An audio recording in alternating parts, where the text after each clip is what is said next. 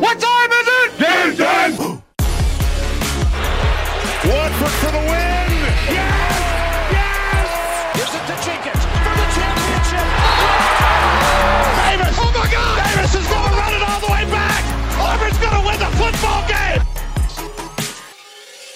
Ladies and gentlemen, welcome to yet another episode of Game Time with Garrison and my co-host Garrett, who's out in North Carolina. Garrett, how you doing today, brother? I am doing fantastic. Garrison, how are you?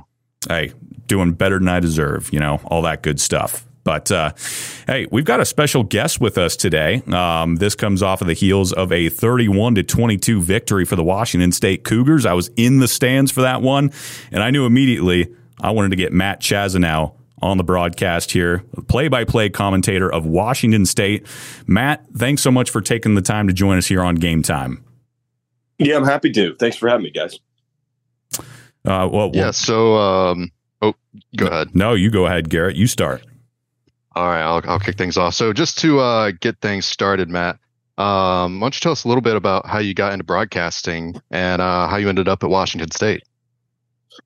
Sure. So yeah, it's the it's kind of a two part story. Like on one hand, it's that thing you always dream you want to try to do when you're a little kid. You know, you want to. Um, I was in the car with my parents, interviewing them, making up fake, unrealistic disaster scenarios like Godzilla chasing the car when I'm eight years old, and then interviewing about it and recording it and all that stuff. So I'd always kind of playing with it. I always used to mute the TV and and do all that stuff that we all do and call the game yourself, you know. And then and then uh back into college, probably about junior year, I got really into it at Syracuse and it's a great network of guys and and uh, it's an intense extracurricular augmentation to the classes and the you know conventional enrollment that you have there and I just loved it and dove head first and got my first gig in North Carolina at High Point University doing women's basketball Hmm. and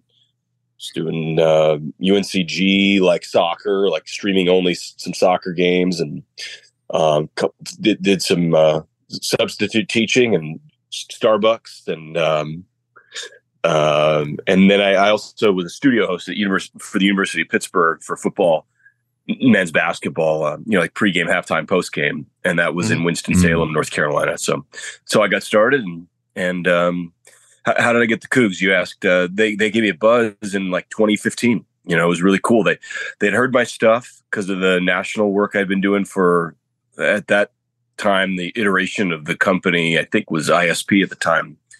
It's now Learfield, and uh, Mm. after a, a few different mergers, but um, they gave me a buzz and, and said, "Hey, do you want to you want to do all three sports?" And it was a no brainer, like of course. So Right. it's been it's been awesome. Wow. Yeah, that's awesome. Uh it's funny you mentioned High Point. I actually live uh about an hour away from there and I almost went there. I almost went to college there, but I, I didn't. But um yeah, very familiar with that with that area. Yeah, and that's Uh, uh, There you go, yeah. Fur- furniture furniture capital of the world. Yes, boys. exactly. They're they're very proud of their furniture over there. Yeah, yeah. That's Yeah. uh, that's how uh, Garrett and I uh, got connected. Actually, I went to uh, school, high school, uh, with him. Well, Garrett, you were in middle school at the time, I suppose, but uh, we we Right, were right. in uh, Charlotte, North Carolina area, right around there. So Nice. some, some North Nice. Carolina, Very cool. Yeah, North Carolina roots for all of us. Yeah, I spent ten years there. I, I mean, it's where my whole my whole family, my wife's family, uh, is all from north of Winston Salem by about mm, maybe forty five minutes or so. Beautiful country. Oh yeah. that it is. That it is. Um, well, um yeah. Go ahead, Garrett. Okay, I was just gonna follow up with the uh, the broadcasting questions. With um, I think it'd be interesting to take a look at what uh, what your process is like when you're preparing for a game. Like, what does the week leading up to a game look like for you? Sure. Yeah. So um, it's changed since having a kid. It's used to that, that, that changed my whole. Uh, it's kind of compressed my time to some degree, but um, I'll, I'll give you kind of the broad strokes, and then week to week, you- you'll need to allow me for some general wiggle room based Right, on right. Uh, quality of sleep and et cetera. But Of course. um, you know, there, there's kind of this data dump I do. I do my own boards. I- I think there are some systems for football that guys use, or like uh, not systems, but there's there's some guys that kind of make your boards for you, and I, I suppose at a certain point, if you're doing too many games, there's some guys where it's not really tenable to do it how I do it, but I have the luxury to do it, and and and I take advantage of it. So I, I kind of do this manual data dump where I, I've got a, um, a Word document that has a chart on it. Right, it's it's a way that I can insert a depth chart and and then update some stats, update all the stats. So right, I'll take a day and just make sure uh, the the Cougar one's generally crisp. You know, there might be some small tweaks, right? The, the stats need to be updated, but the depth charts roughly the same every week. The other team, however, needs to be um, if it's a previous Pac opponent. Um, but now with transfers and stuff, even still, it needs yeah, to be yeah. often Right. like heavily updated. So um, that can that's a laborious process. It's not always the most like mentally engaging because it's just kind of data entry. But Sure. what I have found is there's a little chart I have where it shows statistical rankings for some key key numbers that I like to include. Um, you know, has the offensive line been playing kind of sacks allowed? You know, point at the snap stats, tackles for loss. Uh, how's your offensive line? How's your defensive line? That kind of stuff. Right. You can, you can glean how a team, especially like week six and on, you can glean at least what they're trying to do. You know, you can tell how many pass yards do they allow, how many rush yards do they allow, et cetera. And, and once you do the dive into the full team stats of the national rankings, their conference rankings, you can at least get like a vague sense of what the goal is. And then based on their success rate at that, like what their record is, how's it been going? So after that, if I can, I'll watch the previous game that they the uh, opposition played, and then if I feel like somehow that's not an indication, like for instance, if let's say let's a good example might be like um, if we were playing someone whose previous game was against Air Force. It, it interests me for some of their personnel because of recency, but it's the inverse of what the Cougs want to do. So I Mhm. can't really tell what they would do against a pass team. You know, so I right. I would try if I've got time. I'd try to watch another something to get a sense. You know, of, of do they play nickel? Do they play dime? Do they shift the linebacker out? And all of this couched in how am I not surprised on game day?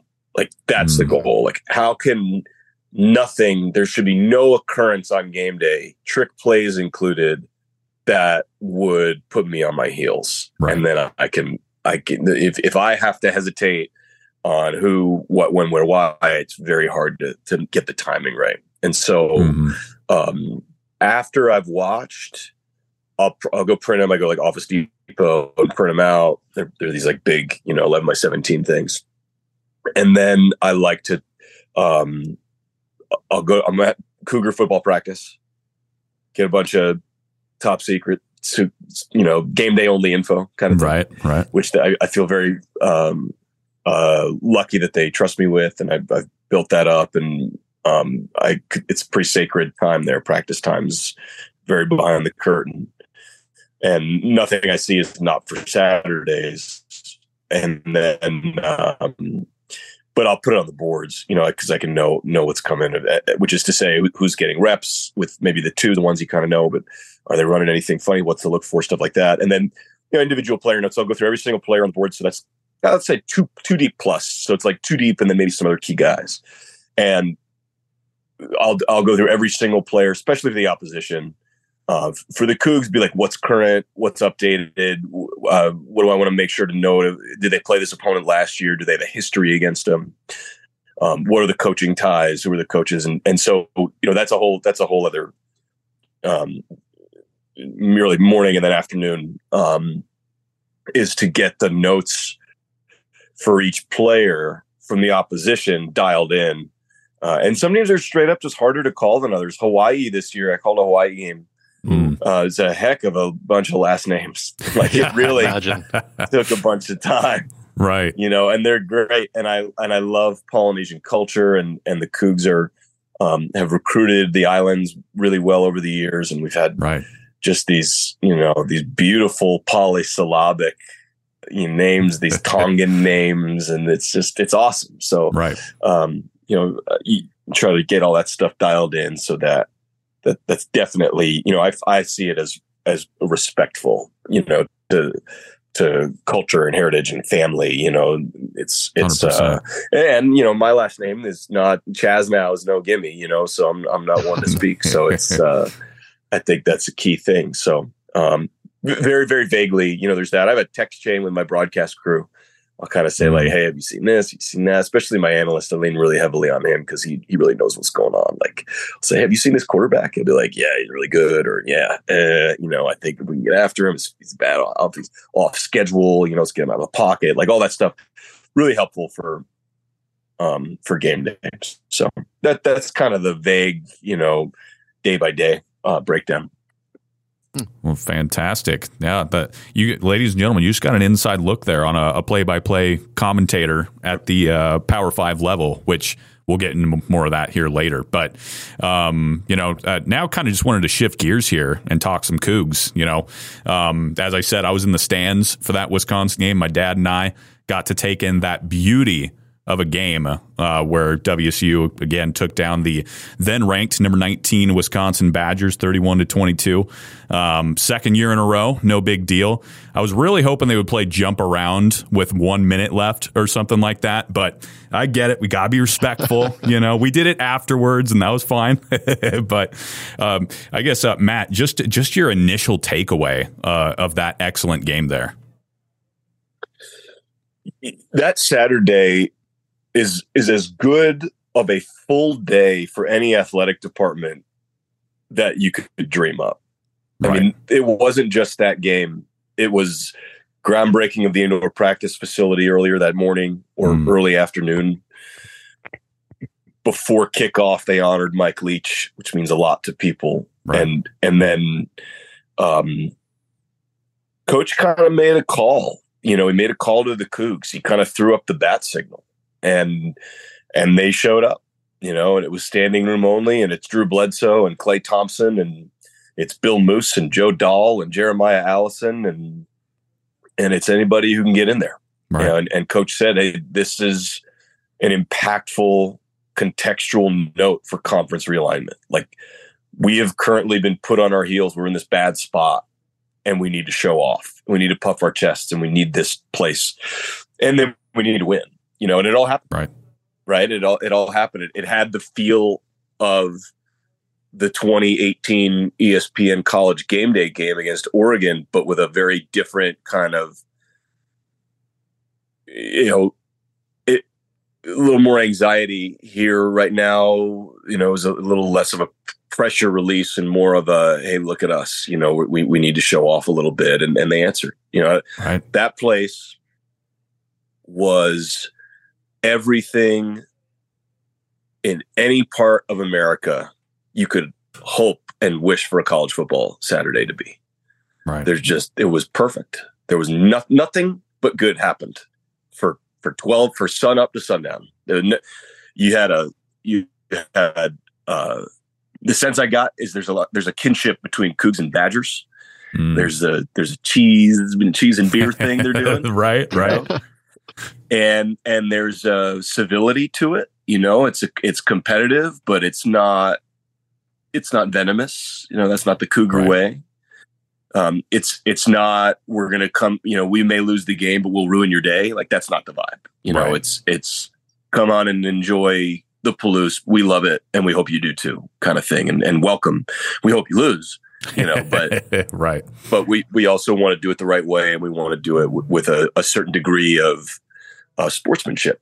You know, I think is, mm. is probably a good word for it, and and probably a and unfortunately a little bit rare nowadays. You know, I, I think it's right. it's become less common. Um, so I, I, think I think that's the Cougar Badger thing. You know, I sense I really loved Wisconsin. I really loved Madison. You know, I had a a lot of warm fuzzies for them. I, I, happen to have a cousin who's a freshman or now a sophomore there, and oh, nice. uh, and so that's kind of a fun, totally random. Yeah, we're just we're from it's from Long Island. He just liked it. Um, he's a great huh. kid, but uh, yeah, yeah, it's really fun. So, but it was this beautiful day. You know, I, I think some football games mean more for. I think in general, football games have taken on this religious fervor Right. And in the context of what this means for Coug Athletics, and I'm sensing you're going to start asking about conference realignment. Um, you know, I, I, don't know the degree to which something like that was a tryout mm. in in one game, but boy, it didn't hurt. You know, you, right. if if you're going to show your best stuff, you're going to have to peacock a little bit. Well, those are some bright feathers. You know, I mm. I'm not sure you want to leave that out of college football because that would be like saying you're on a weight loss program and you just cut off a finger to lose some weight.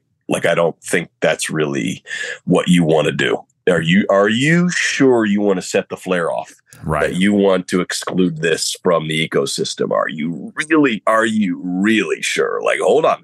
You know, I think and I think you know case in point is Fox, Big Fox picked up Cougs, Be- Cougs Beavers for the for the prime time East Coast window in in two weekends, right? Like mm. so in two of the last three weekends after next week, you'll have been on ABC East Coast prime time, Fox East Coast prime time. And what does it tell you that the two biggest networks are taking the Cougs for ratings right in their East Coast slots and then not putting them in the conference. It's like, what? What are we doing? Like what mm-hmm. makes no sense. So um and, and, and you know, and, and what I saw on the field in a more specific uh, direct sense with Cougs and Badgers is a really good football team. Right. And I don't think the Badgers are bad. I think the Cougs are good. I think the Badgers will be a competitive Big Ten team. They have their flaws. They are imperfect, but not a bad squad. And and in some ways, that which they do really well got shut down because the, right. the Cougs can can really play defense. So uh, it was a it was a heck of a day. Yeah, that summed up quite well. I uh, Garrett and I, you know, uh, in our show, we're talking about it the week leading in, and you know, I said if I'm the Badgers, I just want to run the ball down the Cougs' throat. You know, we got we got the big offensive lineman in Wisconsin. That's what we're known for. We just gotta just bowl them over. And my goodness, the Cougs really stepped up. Uh, you know, they kind of have that, that speed D vibe to them, and uh, they gave Wisconsin trouble, like you said. Um, uh, you know, I I don't want to go too looking too far into this, but would you would you say that this was potentially one of the bigger wins in program history given circumstances? Yeah, I think that's fair. I think in the full context, I mean, you don't get a lot of home non-conference power league teams coming in. No one really gets a lot of that because you don't schedule for it. Like intentionally, sure. you don't schedule for it. So it's it's uncommon in that regard. But yeah, I think it happened to line up with this wild day. You also filed a lawsuit against the league the day before, yeah. so there's a lot of you know it's litigious and kind of emblematic. There's a fight in spirit, and then there's literally a legal fight, and then they won that legal fight, at least round one, if you will, right? And and which was no surprise, but um, the the whole spirit of the thing kind of all culminated and came together in this one day. So yeah, I think that's fair. It would have been a pretty sharp letdown and and a deflating moment if they lost a tight game and, and a game they could have won. So I think it's one of the biggest wins in history. I think that's fair. It, you, it's not like the big, you know, there, there right. may be bigger games. There may not be if it proves that they got them in the Big 12 or something. You know, I'm right. I have no idea, but like it, maybe, maybe it wasn't. Maybe it is the biggest win. Like we'll, we'll know more, you know, it's, it's kind of kind of a little TBD on that. But um, yeah, I think it's one of them. Yeah. Now, um, you know, just looking at uh, you, you, brought up the the lawsuit with the Pac-12 and whatnot, and uh, for the fans at home, you know, WSU and Oregon State have sued the conference because uh, basically the other ten teams, as I understand it, and you might be able to correct me, Matt, but uh, the other teams uh, wanted to essentially dissolve the conference potentially so that they could collect on their revenue as well. Whereas WSU and Oregon State are saying, wait a minute, you guys are trying to leave. you, you don't get a say on this. So uh, they they sued, so the meeting couldn't happen. Is is that about it? I'm going to be careful with my words because sure. It's, it's kind of an open question a little bit, and and there are some things that I really do know a lot about. And uh, was at practice this morning. I I talked to Coach Dickert. He's the best.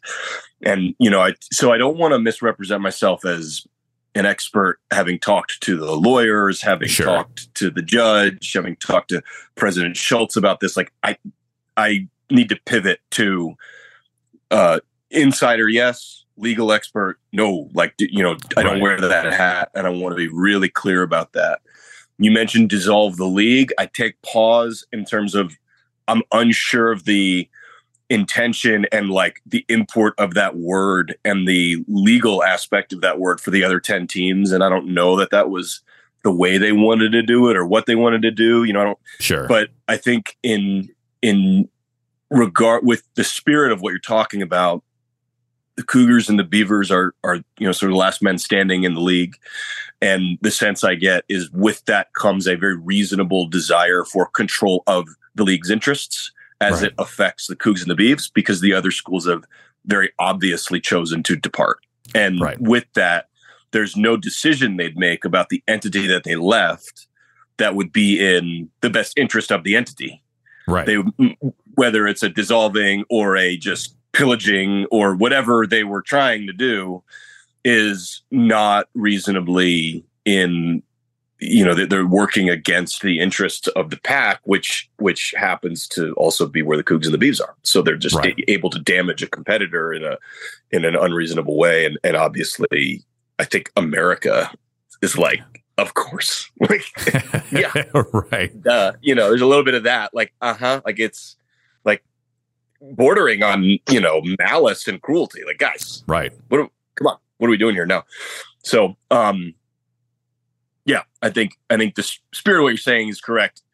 The the specificity of the word choice is important from a you know it it's kind of like one of those things like it's a it's a small distinction maybe with a difference that matters and i just don't want to be wrong about it and say the wrong thing Hundred percent, um, and uh, you know we're gonna have to wait for more details to unfold and whatnot as this continues. But uh, like you said, America. I, I was on Twitter because WSU and Oregon State were trending last last night, and I hop on and I've even got Husky fans tweeting out saying this is ridiculous. What you want the Cougs to pack our pack our bags as well on top of it? Uh, so uh, we've even got support from the the guys in purple on this, and um, there there was a really you know again going back to the Wisconsin game a little bit, but there was a really cool video out of Reser Stadium where they announced the score to the WSU Wisconsin game, and the, the crowd erupted. Um, so we've got some camaraderie there with with the Beavers and whatnot here in the Pac too. Um, and on that note, just looking at the you know the schedule ahead uh, for the rest of the season, and uh, Matt, I don't want to get too far ahead of myself here, but just given how the Cougs have played, and like you said, the Cougs just looked good against Wisco- Wisconsin here. Um, we've got Oregon State coming to town. This is probably uh, it's it's funny. The last year of the Pac-12, and this is potentially the deepest I've seen the conference. Um, it- we've got Oregon State coming to town, but if if we're able to start four and zero. I'm looking at the rest of the schedule. You know, you could argue Oregon and Washington are going to be incredibly difficult places to go play, but it, the Cougs they, they could have a very special season on their hands here. Yeah, I'm, I'm not surprised by that. I was telling I was telling everybody who who could listen and uh, more behind the curtain than trying to create bulletin board material or anything. And you know, it just it's a good Cougar team.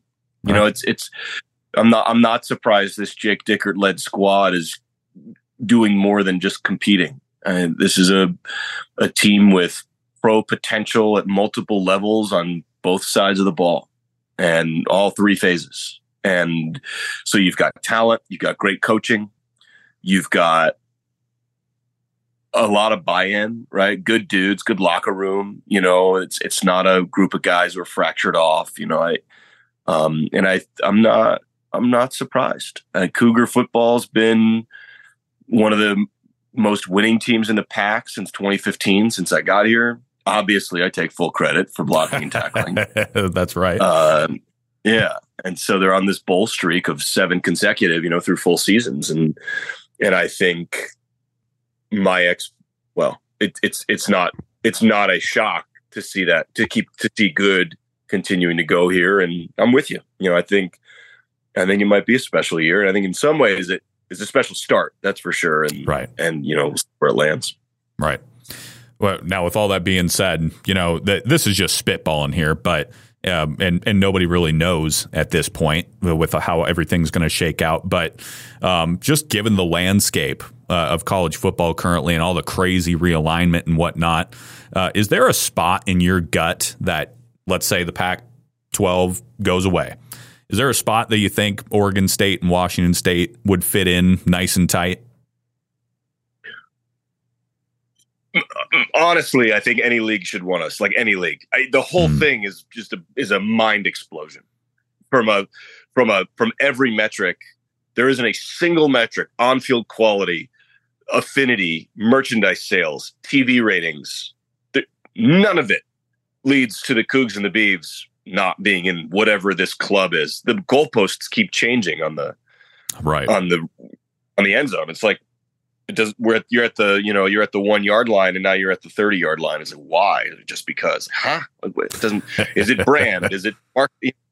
Obviously, it's not market size because Starkville, Mississippi is small, and, and I mean that nothing against Starkville, Mississippi. It just, just doesn't make any sense, you know. Right. So, um, the answer to that is is multiple league options. You know, the ACC, Bubba Cunningham, the AD at North Carolina, was very open about saying if there he wasn't against Stanford and Cal, he voted no for ACC expansion. He just wanted more than two West Coast schools. He wanted like eight. Mm. You know, he said, "Why are we only taking two? It's a it's kind of a scheduling messing. How does this work for Cal and Stanford? How does it work for anybody if we only got two? Right. You want a grouping, let's do like the Pac ACC merger spirit was what I gathered from his public comments. So that always made sense to me. The Pac and the ACC are very similar leagues. They're they're they're two leagues with great academic integrity and a, a lot of tradition, you know, and, Right. and they're they're far right. So it feels weird, but we're doing this new version of what conferences are and what they mean. So it wasn't so shocking. You know, in terms of regionality, and school profile, the Big 12 is an amazing fit. It's a glove. I mean, if you look at when we went to the Alamo Bowl, it was like looking in the mirror when we looked at Mm. Iowa State fans, you know. And so Right. you've got Iowa State, Kansas State, Oklahoma State. You, you've got a lot of schools that feel like the Cougs. And, you know, if you were to add Washington State and Oregon State, not just because the word state is behind them, but because they're all high, super high quality football, um, land grant ag schools that will do i would I would imagine i would guess what that comes you know a, a sort of uh, embrace of, of research dollars. There's a collaboration and really there's an advertisement for the school that you're having every saturday and um and i think those are schools that would uh, you know i would think would be excited to link their images together. You know those are great all wonderful places. So Right. um you know and, and then look i it's so funny I, I did something like you and i are doing right now last week for for wisconsin uh, for a few different outlets you know hmm and they want they lo- they were like why i hope you guys come to the big ten Oh, they were like this that'd be so like, cool. Get great. Michigan coming to Pullman or something. I mean, you know, I, I think the geography makes less sense than the Big 12. The Big 12, you've got Tempe, Tucson, Provo, Salt Lake City, Corvallis, Pullman, and, and Boulder. You have this very natural West Coast thing. But yeah, I mean, Michigan's great. The Big Ten's got all these fantastic, um, fantastic brands, these great schools, and and no doubt, and you know, I, I think people sometimes don't realize, you know, Pullman is small. You feel like you know everybody, but other perceptions, Big Ten perceptions, are the Cougs are big, Mm. and so they see the Huskies in, the Ducks in, and they're like, well, why not? You know, if if we're all expanding and the Cougs can beat the Badgers in Camp Randall and then beat them again in Pullman, like, okay, Right. let's let's let's let it rip. You know, so um, I, I think all of that, like, there's a. I guess my point is is there is a way to rationalize all of it. You know, there, there's no downside. The only one that I think would be though the hardest one to rationalize would be the SEC because the SEC has been very vocal about wanting geographic continuity, and this wouldn't be that. You Right. know, and so Right. um, you know who, who knows with that league and and the SEC and the Pac have kind of like played the least. Right. They just they don't they don't merge a ton, but the Big Ten and the Pac play it. You know, with the Rose Bowl history, um, there's a there's a more obvious connection. Right. Right. Well, uh, uh, Matt, uh, I could talk with you about this stuff all day, but um, just uh, want to thank you for again coming on the show and uh, spending some time with Garrett and I. And uh, we'll have to do this again, you know, especially if the Cougs, you know, are all of a sudden pushing the top ten. Uh, we'll we'll have to check in with you. Sounds great. I hope to have that discussion in that context. That sounds awesome. Garrison and Garrett, thank you guys. Yep, Yep, thanks thanks so for much, coming Matt. Uh, thanks for joining us. Here's Pierce again. A Smith screen. Posey will defend. Ball still alive. Thomas, Shake, crossover, step back. Welcome back, ladies and gentlemen, to Game Time with uh, Garrison and Garrett. And uh, we just had a, a great interview with uh, Washington State play by play commentator Matt Chazanow, giving us the lowdown of the Cougs and uh, just uh, kind of how the program's shaken out with regards to the rest of the season, but also the uh, shaky grounds that the Cougs find themselves on with regards to the Pac 12. There's a lawsuit going on. Some pretty exciting stuff, Garrett. Yeah, yeah, it's uh, gonna be interesting to see how it uh, how it plays out. I'm hopeful. I, I'm a big fan of the the programs uh, Oregon State and Washington State have put together, and you know, hope for the hope for the best for them. I wouldn't mind seeing them come to the ACC. You know, if that's if that's where it goes, I, I'd, I'd welcome them in with open arms. Hey, I'd be happy to go to the ACC as well. Obviously, hopeful that Florida State and Clemson would stick around when we came because uh, to get to see those brands come to Pullman, man, that, Right, All right. Or he he brought up the Big Ten, which honestly I would prefer to go to the Big Ten just because of the brand notoriety. You know, Michigan, Ohio State. Seeing those two teams come rolling into Pullman, man, that would be something. Uh, Big 12 to me does make a lot of sense. Like he was saying, a lot of land grant and agricultural schools and whatnot. Um, so, uh, as far as geography Yeah. and stuff, that does make sense. Yeah, I, I agree. I think you know, Big Twelve makes a lot of sense, like you said, for just the uh, the locations. Um, but yeah, I was I was kind of he touched on, you know, Cal and Stanford joining the ACC, and why wouldn't uh why wouldn't they also just have Washington State and Oregon State come in too? And I I, Right. I thought that was a good point. I, I agreed. That's that's kind of what I was thinking. I was like, oh, just might as well take all of them. I think that'd Right. be better overall. But um, yeah, Big Big Twelve is not a bad idea either, just based on location and um, you know, it's kind of a new. There's a lot of newer teams joining the Big Twelve. Um, I think that's that's a good option as well. Right, right. Well, folks, we uh, we had some other games taking place too, not just the Cougs and Badgers. We uh, had a whole slate of contests happening over the week, and um, uh, we obviously have one big one that I want to gloat about here in a, in a little bit. But uh, first, I figure we could start with uh, a, a I guess a more of a tame game. It was Iowa and Iowa State. And Garrett, this one just fit the bill when it comes to Iowa and an Iowa State game. It was just I mean, look at the total yards. 290 for Iowa State and 235 for Iowa. And Iowa wins 20 to 13. Yeah, typical uh, typical Iowa. I'm not a. Uh, I have a friend in college who's a big Iowa fan, and uh, I just I don't know. Never could really. I mean, they, they play a an interesting brand if you like defensive battles, but Right. not really my style. So there's never really a a team I could get behind. But yeah, pretty pretty typical uh typical game. I know it's a heated rivalry, so uh, Right. good to get a win. Yeah. And Iowa picks up, I believe that was their sixth straight win over Iowa I would State. say, yeah, yeah. In Ames. Uh, so big win there for the Hawkeyes, and and like you said, very Iowa fashion. Cade McNamara, the former Michigan quarterback, by the way, uh, went 12 of 22 for 123 yards and a pick, and they won 20 to 13. And that just kind of shows the overall offensive vibe. It was very similar numbers for Iowa State's quarterback actually um, on the day. So all, all in all, it, much more of a tame game and very defensive minded. There is something beautiful, I would say, about those defensive slugfests with Iowa. There's there's just something I can respect and admire about that, the way their defense plays. But then you look at their offense with 12 of 22 for 123 yards, and I'm just sitting there. Are you kidding me? This looks awful. Like you guys practice Yeah. all year, and this is what you come up with. Yeah, it is. It is. So there is something nice to it in the sense that you know all of it seems like all of college football is kind of almost even Bama the last few years they're going to a Yeah. more offensive style game, just getting into shootouts. But uh, but you know you got Iowa staying put and they're gonna beat you ten to three or you know they're gonna beat you with with safeties or something. But Right. um, but yeah, it's on the offensive side of the ball. It's hard to watch. It's, it's like I watching the, the Nebraska Colorado game for the first half this past weekend. Just ugly football, and you know, you got Sims is your quarterback. It's it's not pretty. oh gosh, well, you just touched on that. So man, that like you said, that first half was it, it was kind of shaping out to what we thought Nebraska needed to do to have a chance in that game. Like they yeah, they yeah. were frustrating the Buffaloes.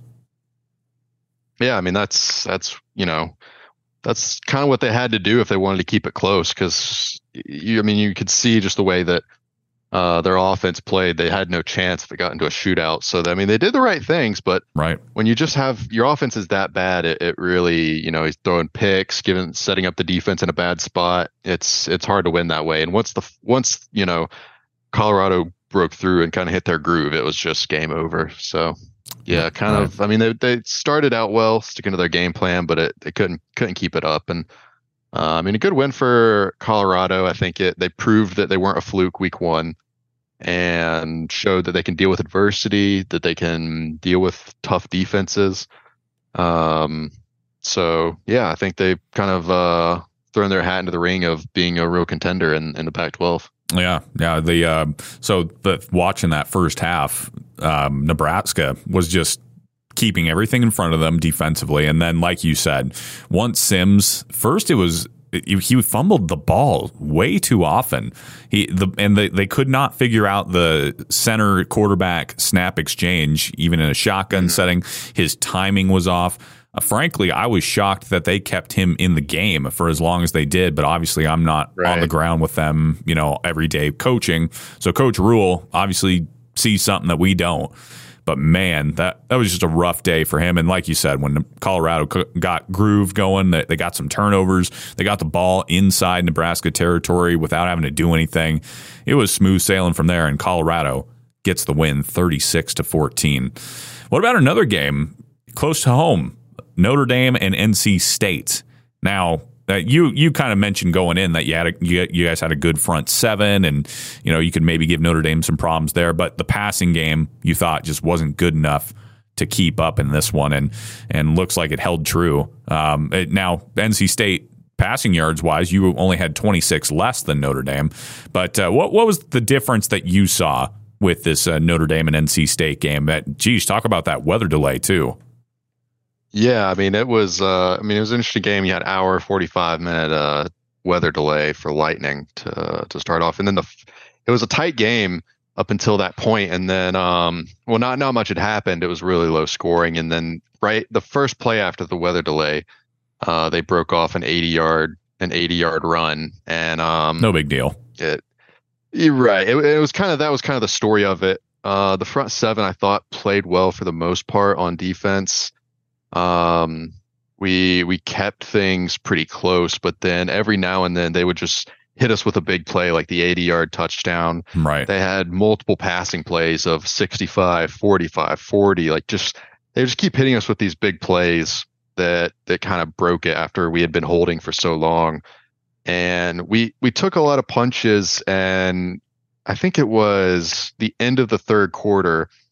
Um Let's see if I can get the exact point. We, so we were down seven, and um, late in the third, I believe, and we um, Notre Dame had the ball. We stopped them on third down. They were still they were pretty backed up into their own territory. Right. And um, I believe it was third down, and we got a sack, strip, strip sack, uh, fumble. We got the ball, and we were set up uh, going in to tie the game with a touchdown and we got stuffed. Um, went three and out, and then we tried to kick a field goal and missed it, and mm-hmm. it kind of just it kind of just ended the game for us right there because it was, you know, everything was looking up, and then just to come out with nothing from that great field position when we only needed a touchdown to tie the game after it seemed like we were just getting beaten on, but we were still in it, and we had one chance to tie it right there, and after that, it was just all downhill. They scored 21 points in the fourth quarter and kind of ran right. away with it at the end. So,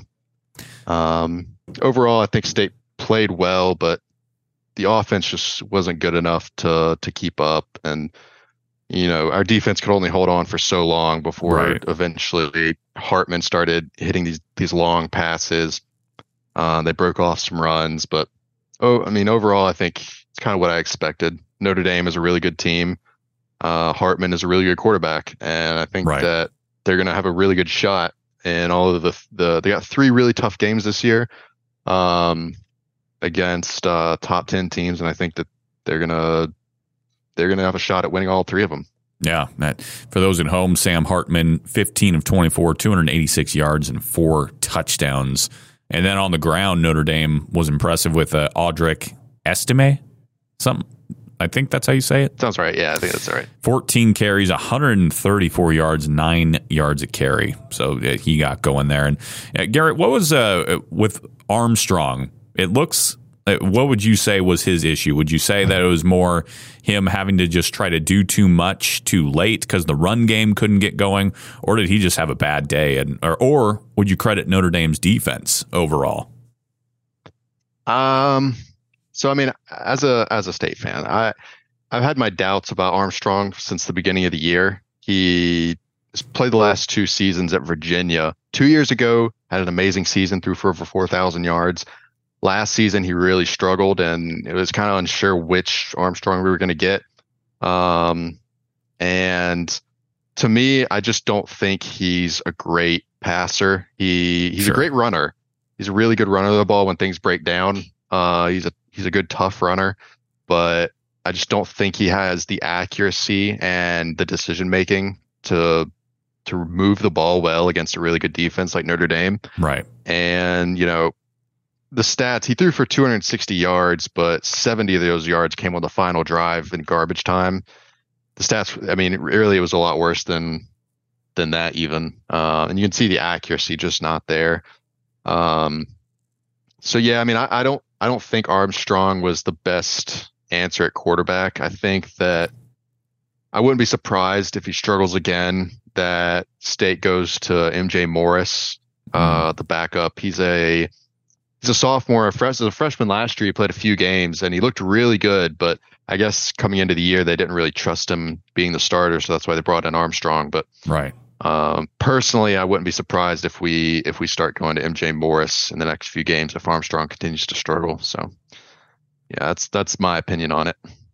Well, there you go. Again, Notre Dame wins 45 to 24. And again, uh, Garrett mentioned uh, Notre Dame's schedule coming up here. Uh, they take on Central Michigan next before the big Ohio State game. That'll be at Notre Dame. And then, heck, even Notre Dame's got to play at Duke. And that's not going to be an easy game. Duke's ranked 21st in the country. Uh, USC coming to town later in the season. They're fifth ranked currently. Clemson falling out of the top 25. That was going to be another Yeah. game that we circled later on. But uh, man, Clemson having a rough go of things currently. They, uh, the, I guess, seeing, seeing as I brought them up, we can just talk about them briefly. Uh, they took on Charleston Southern uh, last week, and it was 14 to 14 in the first quarter, Garrett. I, I was freaking out. Yeah, I was I was gonna say I was um I was like, man, this is really uh quite the downfall. I didn't expect it to be this bad, but right. I mean, they turned it around and destroyed them in the second half. And I was a bit surprised that they're not in the top 25. Mhm. I mean, a week one loss, I don't think that, you know, I mean, they started, they came in ranked ninth. They still have a, a top 10 roster in terms of talent level. I don't, I don't Sure. think that it's necessarily fair that they're all the way out of the top 25 at this point, but, um, yeah, we'll see how they can do against, you know, they've got Florida State coming up. Um, that's going to be a big game still. So we'll see if they've been able to recover and if they're actually, uh, if they're actually a, you know, an elite team or if they've actually, if they've really fallen off. Right. Yeah. And, and folks, if you had listened to earlier episodes of Garrett and I, we were very high on Clemson, and you know they still Yep. they still Yep. so you could be like, oh, they're they're wrong, but uh, to be fair, they could still very well turn it around, just like our other pick LSU. They could still turn it around, and, and they did against Grambling State. To be fair, but uh, with Clemson, I almost wish that they, you know, that it wasn't such a bad game for them in week one. I wish that we got to see them go toe to toe with Duke. And then if Duke was Right. able to pull it out in the end, then we might honestly even be more concerned with Clemson. Like, oh my gosh, that was them at their best and they lost. Whereas Right, yeah. with this, they just came out and laid a total dud, and there was turnover issues, and so I, I don't think that we've gotten the full scope of Clemson's abilities currently. So it, that's kind of why you're sitting here hearing Garrett and I kind of go, well, I guess we'll wait and see because that's all we can do right now. This Charleston Southern game's not a good indicator, and um, time will tell. So there's our quick update on Clemson, and there were some uh, other games that we want to touch on here, like uh, Garrett, the Texas A&M and Miami game. I we both expected A and M, but we weren't very confident about it. Uh, that to be clear, like No. I, I thought A and M would maybe have the edge, but th- this was not a game I was confident in calling. And Miami, wow, the, the the the way they won is not how I was expecting it would go. I was thinking maybe they would establish a run game uh, if they were to win the game, but Tyler Van Dyke. 21 of 30, 374 yards and five touchdowns through the air for the U, and they get the win, 48 to 33 over Texas A&M. Uh, man, what's going on with the Aggies? Is this just another uh, um, episode with you know their coach Jimbo? Yeah, I mean, I think this is just a, a classic example of what they've been doing under uh, under Jimbo the entire time. They're just, you know, losing games that they really shouldn't. And you can argue that this, you know, Texas A&M isn't um, necessarily a powerhouse that should be dominating an average team like Miami, but I think that you know before the season started and uh, given the talent on Texas A&M, this is a game that Right. they should win or that they expected to win for Mhm. sure. And you know, I'm sure they're not surprised. They've laid a lot of uh, had a lot of duds over the last few years, so it's it's just another example of that. And with each each game that piles up on uh, on his resume, I think Jimbo is slowly slowly his seat's getting warmer and I've I've heard some uh, some other analysts talking about, you know, how many more losses this year before Jimbo actually gets the can. Right. And I mean, it's hard with the massive contract they just paid him, Mhm. and his name carries a lot of weight. But at some point, I mean, it is what it is. If you can't get it done with some of the best recruiting classes in, in the country the last few years, I don't know when you are. And it's not like, uh, you know, Miami's coming in as a top five team. It's, Right. you know, they've struggled as well. So, um, I mean, maybe this is an indication that Miami is, uh, is back, as you could say. Sure. But, um, and, and I think they did prove they're a pretty good team, but, um, I think either way, it's, it's just not a good look for Texas A&M, you know, losing by 15. right. Um, I think Jimbo's seat's getting a little warm. Yeah, and that's crazy to say because you brought up his massive contract, and Texas A&M, if I remember correctly, would have to pay out seventy-five million dollars to Jimbo if they wanted to fire him this year. That is just astronomical for a head coach. Yeah, so good, rough. good job, Jimbo, as far as securing the bag, but uh, he forgot the second part where he had to coach. Um, Yeah, who cares about that? yeah, that's not important. Uh, it's not my job title, and um, so yeah, I, I, I a couple things. I was very impressed with the U. Uh, they came out and played incredibly well, and it, if they found a quarterback in Van Dyke, which seems to have been the U's issue for really the last several years, is I, I didn't even know who they had under center. Um, offensively was just very inconsistent. Their program as a whole has been very inconsistent, but it seems like the trajectory for them is up with Mario Cristobal, you know, former Oregon coach. He he seems to have a direction and a, a, an identity with the team. Uh, maybe a little bit more than coaches in the past, um, and the he's got some athletes. You know, Xavier Restrepo at wide receiver, he was a stud. I was impressed. Jacolby George, he, he almost had 100 yards with Restrepo. Uh, the run game wasn't really there, but they didn't need it with Van Dyke. They didn't need it. no. Um, so so there's that. Impressed with Miami, and I think you know if they're able to keep this trajectory going, we could be looking at an eight or nine win U team, and uh, you could argue, well, is that really back? I mean, for them, it is. have you have you been Yeah, I watching? mean, they've been they've been struggling as of late, especially given how they. I mean, everyone knows Miami of the early 2000s, and right, um, you know, to see the fall off and and especially the area that they're in and the brand of Miami football, they get they've got to you know perfect opportunity for elite recruiting. Mm-hmm. In the last few years, they've they've had great recruiting. They're the number eight class this past year. Um, year before that, thirteen. Year before that, eleventh. So I mean, they're getting yeah, great talent coming in. So uh, you know, similar to Texas A&M, uh, the talent's there. It's just a matter of putting it together and getting the results. So, um, yeah, definitely disappointing seasons the past few years. So if they can put together, at least make progress towards uh, building a program and you know picking up, you know, they've got opportunities. They got, uh, you know, Florida State, um, right. a big in-state rivalry. Florida State has a lot of hype. Uh, you know, they're locked into the top the playoffs as of now. So um, yeah, I mean, they, they've got a lot of opportunities this year to really establish themselves as quote unquote back. So, right.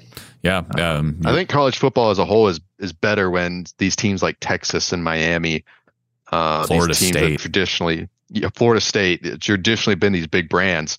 Um, I think that college football as a whole is just is just better when these programs are contenders and relevant. Yeah, I was I was actually I'll get back to Texas A&M here in a second, I swear. But I was talking with um, another podcast this week, uh, Kingdom City. I was on their show, and they were talking about just the. I, I brought up how the parity this year with college football is insane. This reminds right. me, you and I keep going back to this season, but the 2007 season.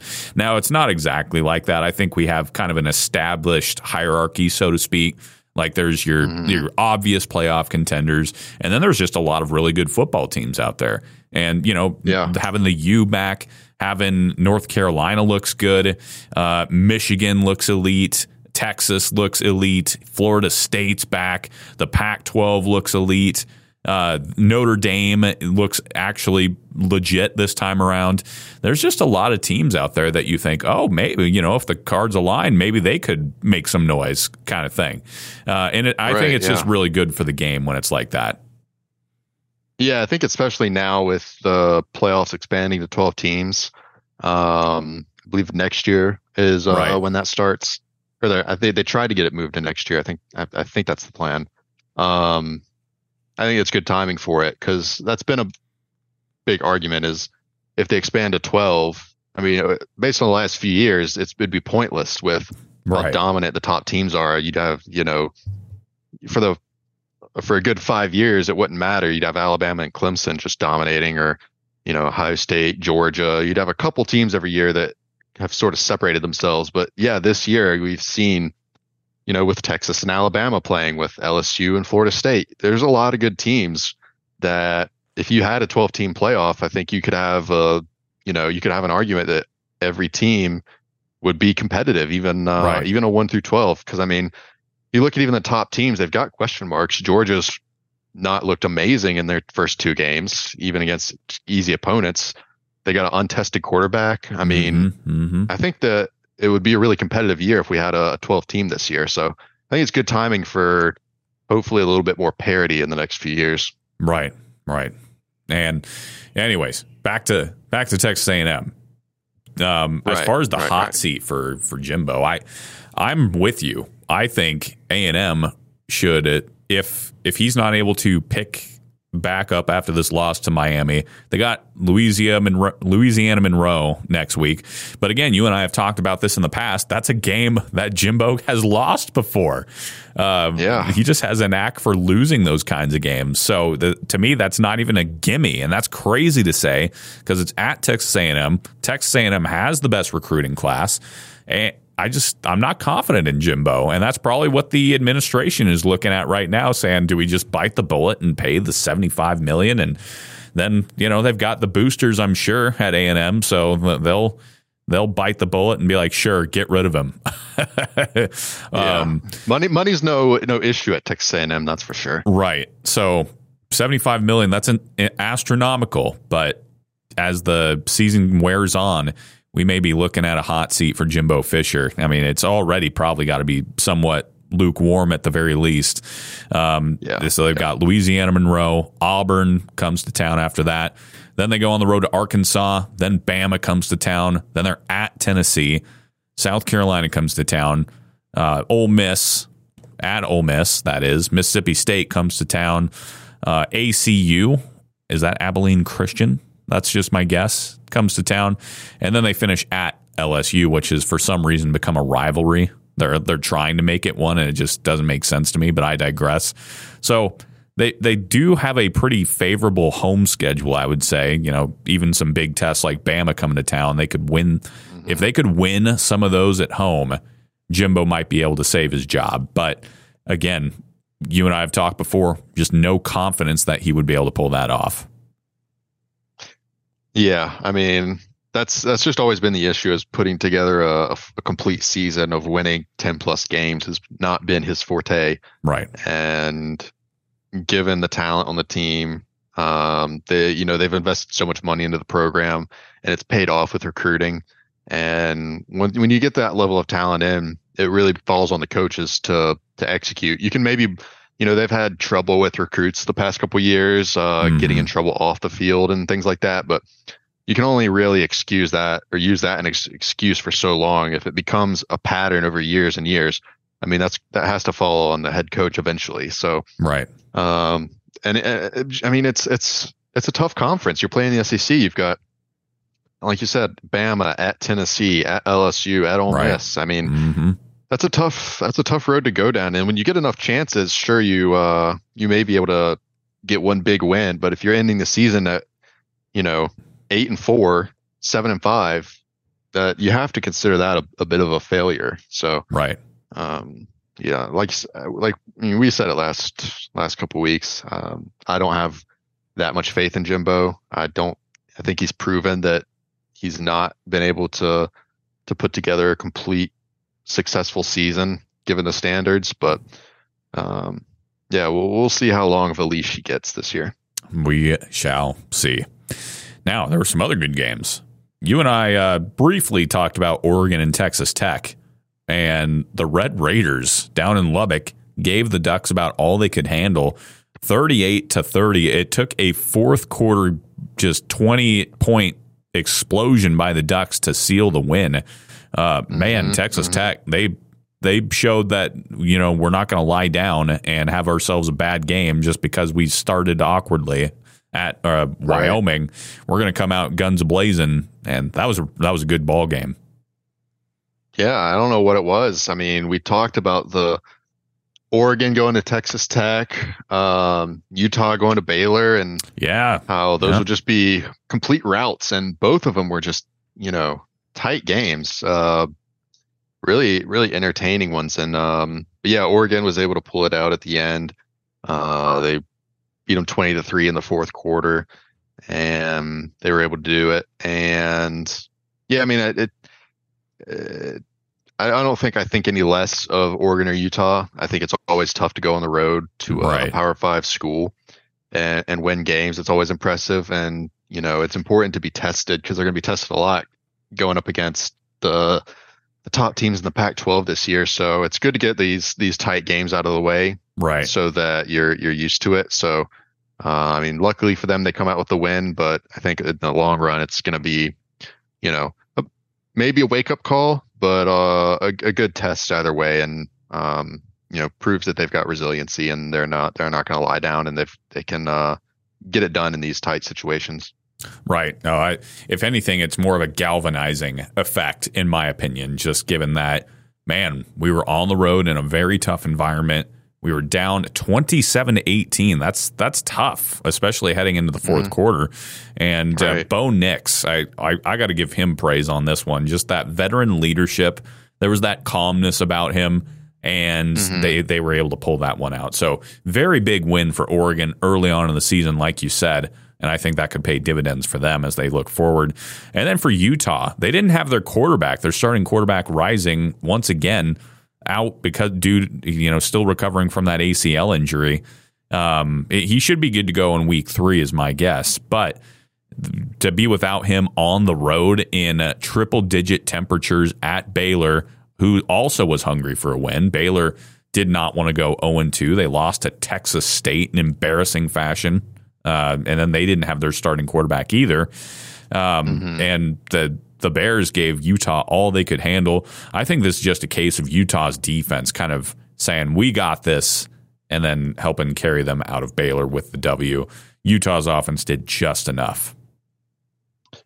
Yeah, I mean, down 13, uh, 13 to 3 late in the third quarter. Um, and then being down 13-6 with two minutes to go. I mean, that's a that's a crazy comeback. Right. Um, and uh, yeah, same with what we said with Oregon. I mean, it proves a lot of resiliency, especially without you know without Cam Rising. Um, yeah, it's uh, it's an impressive win. They're and at the end of the day, going on the road, Power Five school, backup quarterback. Uh, they're just going to be happy to be leaving with a win and be two and zero, oh and being able to look ahead to conference play. So, yeah, good good win for Utah given the circumstances. And I, you know, like Oregon, they proved their resiliency. Right. Yep. And the Jaylon Glover, an 11 yard run with 17 seconds left. That was the difference there. Utah wins 20 to 13. Oregon wins theirs 38 to 30. Now, the big one that we talked about last week. Uh, I guess it was these two programs called Alabama and Texas. Uh, have you ever heard of them? Yeah, yeah, yeah. The up and coming programs, you know, not much history. No, it, this was the granddaddy of them all in my book. And what the heck, Texas? Are they back, Garrett? They they looked mighty impressive. I, th- I think we can say that now. I know it's a bit of a meme, but right. Uh, I mean, every, everyone said going into the game on paper, Texas is as talented probably as Alabama, which is hard to hard to say. Alabama's been you know one of the best recruiting teams for over a decade now. Right. And they still are an incredibly talented team. Uh, but people were saying Texas might be just as talented. Um, and and the difference really was the talent at quarterback and uh, you know the the weapons offensively, at, especially at wide receiver. Right. And it proved to be the difference. Um, you know, we talked about Alabama's quarterback struggles coming into the season, not really knowing who to start and talked about Quinn Ewers and the potential he had, but he just really hadn't showed it. Mm-hmm. And yeah, like I said, that that was really a difference maker at the end of the day. Um, I think you saw the struggles with Milroe throwing two picks. They they didn't have the explosiveness. The explosiveness.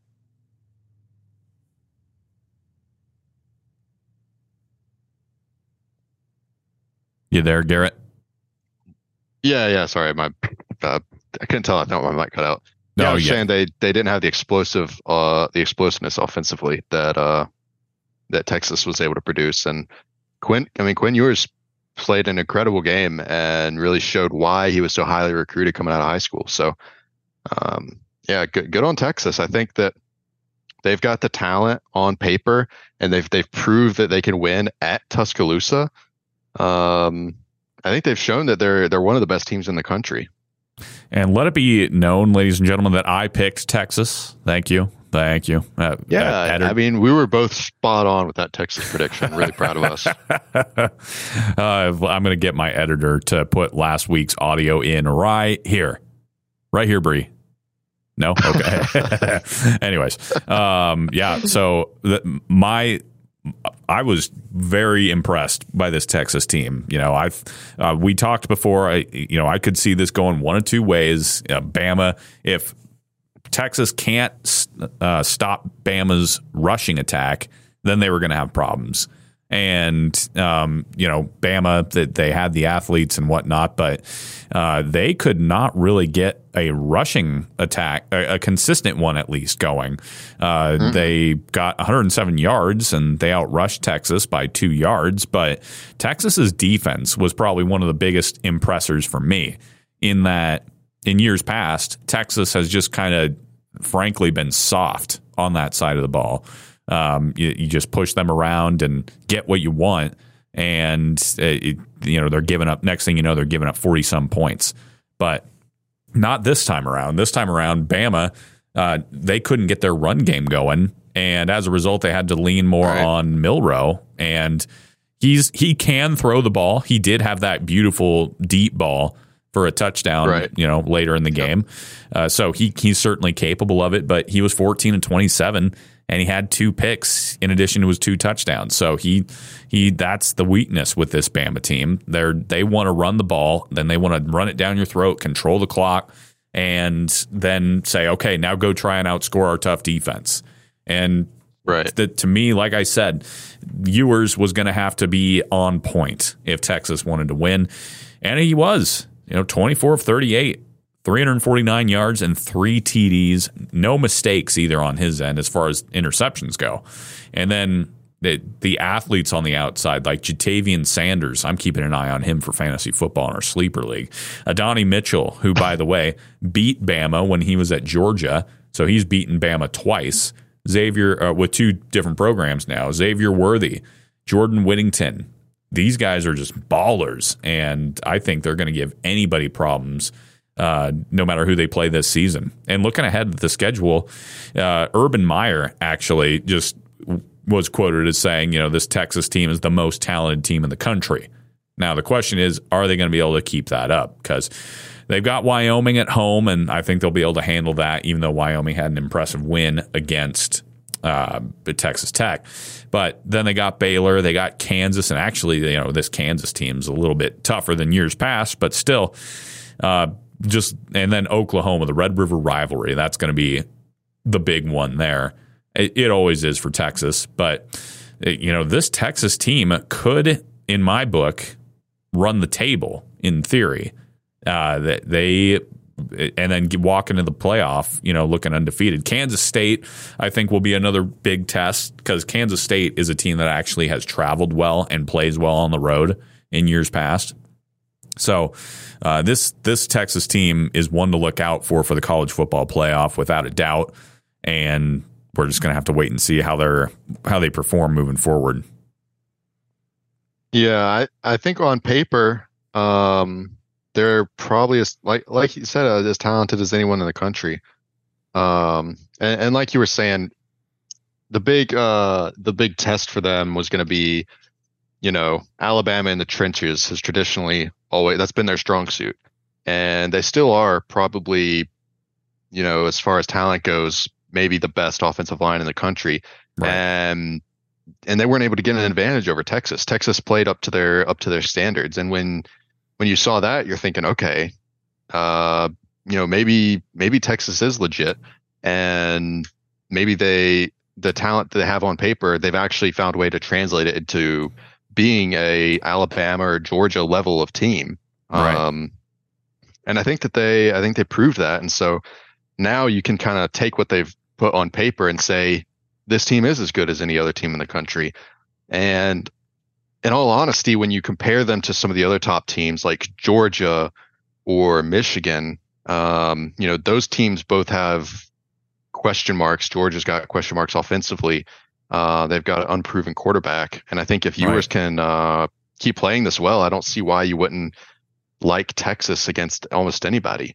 Right. So I like. I think that the AP got it right this week. Uh, they put Texas into the top four, and I would agree with that. I think that um, they deserve to be ranked along with Georgia and Michigan uh, and Florida State. So right.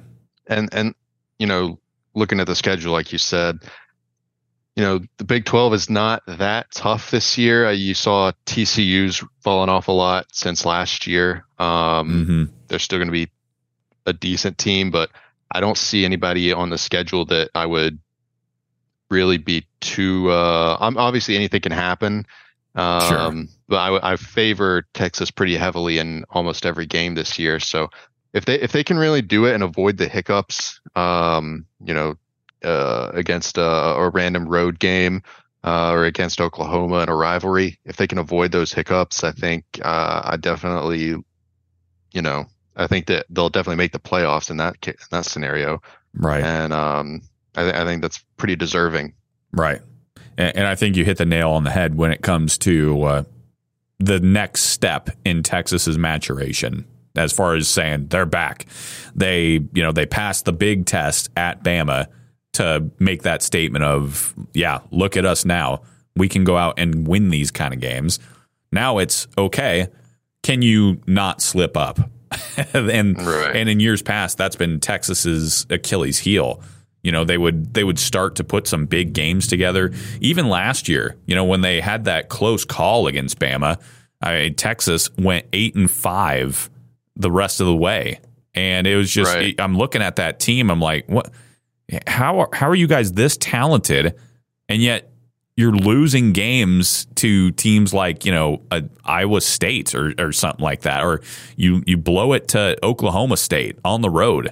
How are we doing this Right. with uh, this much talent? So to me, that's my question now because I agree they should be favored in pretty much every game going forward, but I'm also kind of eyeing and eyeing them suspiciously. I would say, is, Right. it- is Yeah, this that's- for that's fair. real?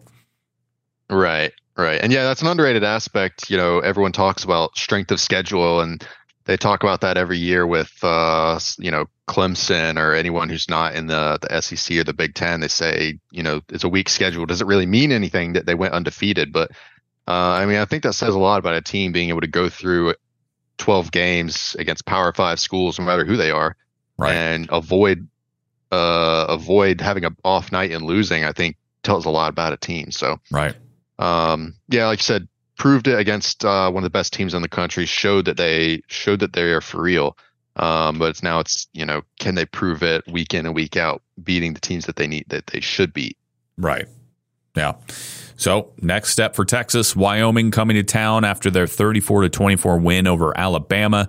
Again, they just have to avoid the trap games here. And uh, after that, they go to Baylor, and the rest of the season obviously will be coming full steam ahead. Now, we kind of talked about last week there, and you know there were some other games like, uh, man, how about USC putting 49 up on Stanford in the first half? Impressive, very impressive win for them. Yep, offensively, they just I look at so speaking of the parity here, I just look at USC's offense and as mediocre as their defense can be sometimes and I don't think Stanford was very good, so even though they held Stanford to 10, it's kind of like, well, show me that against a, a good offense, but still I'm sitting here like, who's going to stop this USC offense? Uh, I'm looking at their schedule here. Let me pull this up. Uh, USC. Yeah, I mean they put. I say yeah. I mean they put 49 and one half against a Power Five school. That's impressive, regardless. You know, I mean that's right. That's a, that's ridiculous. It is. And uh, just looking, Colorado, you know, is probably going to be their first test. And boy, that's a game I'm going to be tuning into. It's at Colorado. But Oh, yeah. Colorado's defense, to me, it hasn't been super impressive. Um, so I, I think that's going to be a shootout if USC, you know, doesn't figure their defense side. But, but who's going to stop this USC team? That's my question.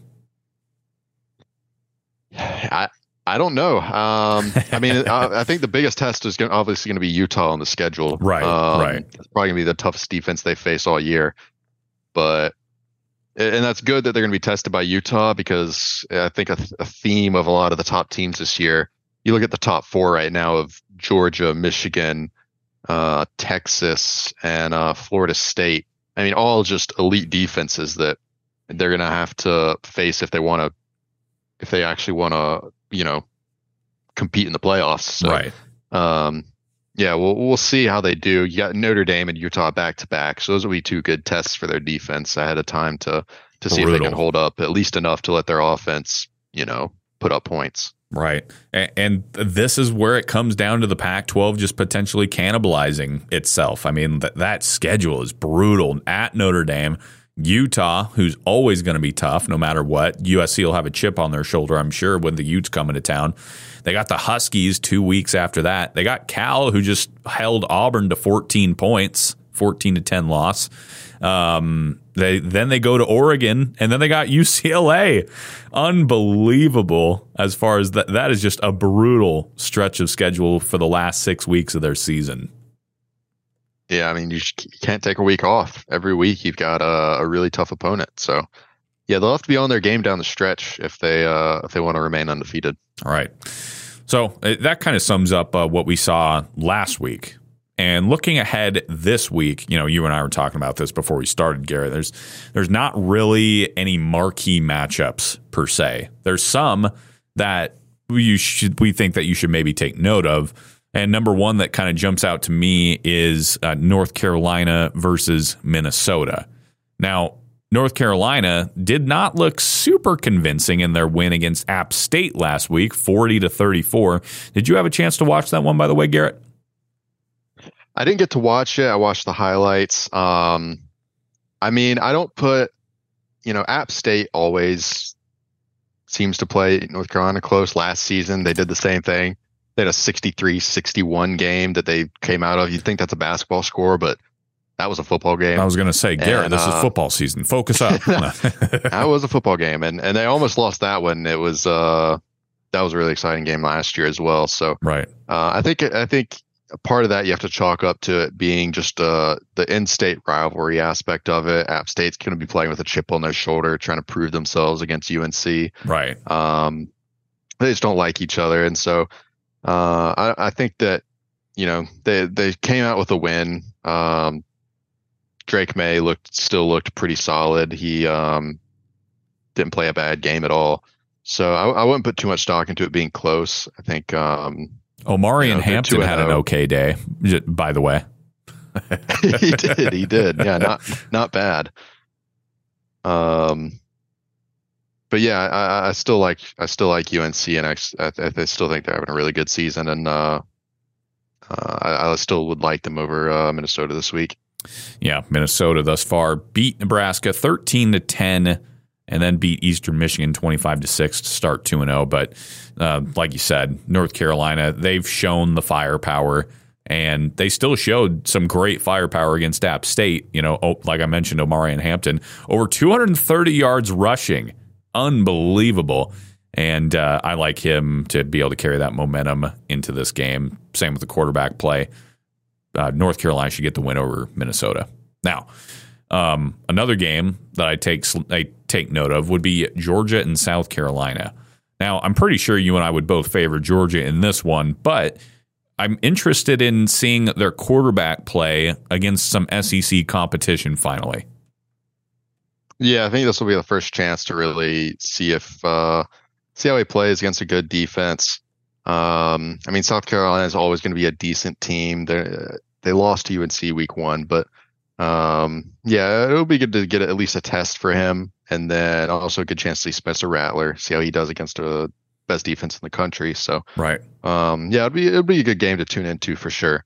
Um, and I don't. I, I saw a little bit of uh, Kirby Smart talking in his press conference today about, uh, he, you know, Georgia. It seems every year they they try and make up a narrative that everyone doubts them, and um, like every at the end of every season, at the end of the last two seasons, they oh everyone doubted us, no one thought we could do it. Even though they start the season as like the top team, and uh, Kirby Smart was pulling that out again today because um, the South Car- one of the South Carolina defensive linemen said in an interview he was asked, uh, "What's the toughest uh, environments you've played in in your career?"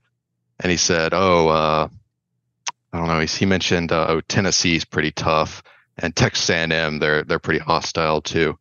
And then uh, Kirby Smart said in a press conference later, he called the he called the D lineman out by name and said, "Oh, he he thinks we're not very loud, huh? He doesn't. He, he's disrespecting our fan base. Well, I hope our fan base really uh comes out and shows them this Saturday what we're about, and uh, just using uh anything he can and making up uh making up the the narratives about their uh people doubting them to create some create some excitement or create some uh I, I guess that's what you got to do to you know get people going, but Right. uh I'm just thinking of the know. Jordan meme. Like, and I took that personally. right, right, right. Literally anything. I took that personally. Uh, exactly. goodness. No, it'll be a good game though. I'm I'm, excited to watch it for sure. Yeah, and so that will be this Saturday at twelve thirty, as Georgia hosts South Carolina, and they should be favored in that one, but should be a good game. Then they go to the then they take on UAB at home once again. Um, pretty favorable schedule here for the defending champs. Just you know, they've got a lot of home games this year. They've got Auburn at home after, uh, excuse me, they go Auburn on the road. That'll be a tough challenge. Then they've got Kentucky coming to town. Then they've got at Vanderbilt at their interesting stadium. Then they've got at Florida, and that'll just because of the rivalry will be tough. Then they've got Missouri at home. They've got Mississippi at home. Then they finish out with t- at Tennessee. That's the one to circle November 18th, assuming Tennessee can figure themselves out after a questionable win against Austin Peay.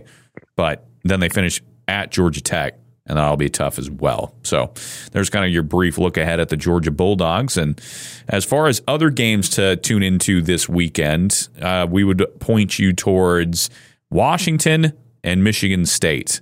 And there's some interesting storylines with this one, namely that Michigan State head coach Mel Tucker has been at, at from what last I heard, he's just been suspended without pay for the sexual misconduct investigation that's happening right now. And uh, he he was another guy that Michigan State, if I'm not mistaken, signed him to a massive 10 year deal as well. Yeah, I think he also had something like uh, a 75 million dollar buyout, if I'm not mistaken. Um, and yeah, it's uh, but I think that uh, let me see, eighty six point six million. Eighty six million, yeah. So, but I was reading that if if um, I believe if they do have uh, like grounds to terminate his contract, they don't they don't have to pay it. So right. Um, so Michigan State's kind of hoping that something gets found here. No, I'm kidding. I think uh, eh, maybe I don't know, but uh, yeah, I mean, they, I'm sure they don't want to be uh, having to pay that buyout. That's for sure. Right. But yeah, so yeah, I don't, I don't know. It, it, not a lot is completely known about it. That's it's a little bit still under investigation. So right. Yeah, to the yeah. to the folks at home, essentially, the the overall gist was that uh, Michigan State had hired a on an honorary captain for the season, and she was a a, a rape survivor, and she um, she goes around different colleges across the country as an advocate for um, you know rape survivors and whatnot, and then educates the players on the team as well. Um, so she does outreach and stuff like that. And uh, she accused Mel Tucker of basically making sexual advances on her, uh, whether it be over the phone, uh, just some inappropriate conversations were had. And uh, she she accused him of it. He says that it was all consensual and there was an intimate relationship there and stuff of that nature. We won't go into the details, but that's the overall gist. And now he's been suspended without pay. And uh, just another, I, I don't understand his contract. 10 years, 95 million. Am I missing something here? Did Mel Tucker, Mel Tucker do something to deserve that contract? They had, uh, they had really one good year. Uh, a couple years back with uh, Kenneth Walker and people were talking about Michigan State. I mean, they they, they did have a good team that year, but um, I mean, kind of. I, I mean, maybe jump the gun a little bit with that contract, but yeah, I don't. It's obviously not looking too great now, but right. Uh, yeah, I don't think it was. Uh, I don't think it was the best idea. It was, um, yeah, 2021 when they started out. Uh, I believe they started out eight and zero, oh, and they had a big win over Michigan. Right. Um, and they did go they, 11 they and 2. Yeah, then they ended up losing a couple games. They got crushed by Ohio State and ended up beating Pittsburgh in the Peach Bowl. But I mean, last season was back to being mediocre and, you know, really a one hit wonder, honestly. Right. And, you know, they, I'm sure they're regretting the contract now, even if this didn't come out. I'm you know, I don't think it was a great idea. Right. Right. And last year, they're, oh, they were probably ahead. looking at a buyout anyway beforehand. it's like, well, this just adds gasoline to the fire now. And um, just don't be an idiot, guys. That, that's all I'll say. Um, so yeah. last year, Michigan State went on the road to to take on the Huskies, and they got smoked in Seattle. I'm I'm honest, I'm thinking we're going to see something similar here. You know, Michigan State, they're always they have that mantra of just physical Big Ten football, and I think we'll see that to an extent, especially on the road. But uh, my money's on uh, Michael Penix Jr. and this uh, Husky offense to go in and carve up the Spartans pretty good. Yeah, I'd agree. I don't think there's any uh, any doubt about that one. Um, yeah, I think I, th- I would agree. I think Penix is going to have a an, an easy time with this defense. Well, there you go. So another game to keep an eye on, especially just because of given circumstances. Um, another game. This would be Tennessee at Florida. Now we've we've covered Florida before on this show, and they haven't been super impressive thus far. Uh, they lost to Utah in Week One, twenty four to eleven. They, their offense looked mediocre. Uh, then they uh, went on to play against. Oh, my uh, computer is glitching on me here. McNeese State. McNeese, yeah, yeah. the- their offense got rolling there, but I mean, come on, uh, forty nine to seven, and now they take on the high flying offense of Tennessee. But hey, Tennessee kind of comes into this game with a mediocre win of their own against Austin, Peay. I mean, they they didn't exactly look great there. What what are your thoughts on this one, Garrett? Yeah, uh, I we don't really know too much about the these teams. I mean, we saw Florida getting beat by Utah week one. Um, I mean, you, Florida didn't have too high expectations coming into the year. Uh, I thought they did okay against Utah given the circumstances, but um, I, I think that this will be a good test for for Tennessee to see how good that they do on the road against a, a decent SEC team they struggled a little bit against, like you said, Austin, Peay. Uh, they they handled Virginia easily, but Virginia is absolutely terrible. Probably Right. one of the worst Power Five schools out there. So not much of a test there. So I think this will be the first real test for them, just because it's a, a road game against an SEC team. So that'll be good to see. But Right. um, I mean, I think they're going to be. Uh, uh, they're definitely the favorite in this one, in my opinion. I don't see. I just don't think Florida's that great of a team. I think Tennessee is just definitely, definitely a better team overall. They're favored by six and a half, and um, yeah, I'd, I'd like Tennessee in this one. I, I do as well. Their their quarterback play, uh, just I think he's going to be able to carry it overall. That's um, um, Joe Milton. His arm talent alone is just incredibly impressive. Uh, still great uh, weapons around him with Jaylen Wright at, at running back, and still talented receivers, even though they don't have Jalin Hyatt anymore. Um, so all in all, Tennessee, I would favor them as well on the road at Florida. Um, Garrett, there any other games that are that jump out to you as we look at the week ahead, or uh, did we did we cover it all? I don't think so. I mean, I think, you know, we're going to see conference play starting for a few of these teams. And um, so you'll have opportunities for teams like Florida State to continue, uh, you know, showing that they're legit.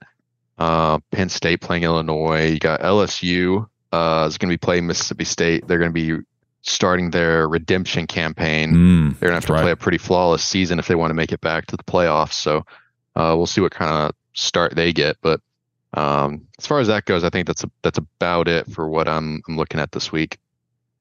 There you go. So that is the week coming up, folks, and uh, we had a lot to talk about on this show, and had a had a good interview, and hope you guys enjoyed it at home. So Garrett and I would just ask that you would. Hey, if you really like the show, share the show as that helps us gain some traction here, and then leave a five star review for our show as that'll that'll help the algorithm and help spread our content far and wide. We appreciate that as we just get the ball rolling here. So, for my co host, Garrett Bigpen, I'm Garrison Hardy. Thanks for joining us on Game Time, and we'll see you next week. Stay tuned.